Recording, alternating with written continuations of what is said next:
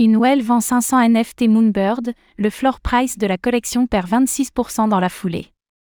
Le floor price de la collection de tokens non fongibles, NFT, Moonbird a chuté d'un quart de sa valeur initiale après qu'Unwell ait décidé de vendre 500 NFT à elle toute seule. Bien que ses motivations restent inconnues, il est fort probable que cela soit une réaction à un tweet de l'équipe du projet qui a révélé être exposé à la Silicon Valley Bank. «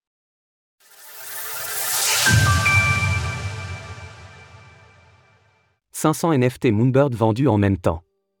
Hier, samedi 11 mars, Unwell a vendu 500 tokens non fongibles, NFT, de la collection Moonbird sur la place de marché Blur pour une perte de plus de 717 Ethers, soit plus d'un million de dollars au cours actuel. Le vendeur de ces Moonbirds a ainsi essuyé des pertes situées entre 9 et 33% avec plus de 200 NFT vendus avec une perte supérieure à 32% L'adresse concernée ne détient plus aucun NFT sur la plateforme Blur, et son wallet contient désormais moins de 2 dollars sous forme de token de la plateforme.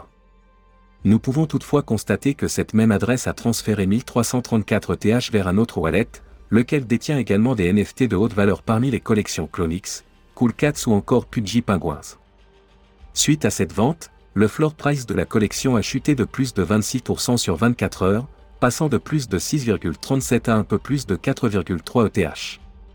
Pourquoi une vente si massive? Bien que nous ignorions les motivations précises de la personne derrière cette vente soudaine et massive, le timing s'accorde avec un tweet de Proof, l'équipe derrière la conception de la collection Moonbird et des Moonbird Odyssey, qui a déclaré être exposée à la Silicon Valley Bank. Alors que certains ont tenu à remercier Proof pour sa transparence, d'autres ont au contraire souligné que l'équipe du projet prenait soin de ne pas préciser dans quelle mesure elle était exposée à la banque en difficulté. Proof assure toutefois que cette exposition n'aura aucun impact sur les wallets des utilisateurs ou sur la feuille de route du projet, et que ces fonds étaient diversifiés, notamment en Ether, ETH et en stablecoins. Toutefois, comme l'a souligné un utilisateur de Twitter, Proof ne fait pas nécessairement preuve de transparence dans la mesure où sa trésorerie n'est pas visible en chaîne. À ce titre, il est donc possible que ces fonds soient hébergés dans des banques ou des exchanges centralisés, CX.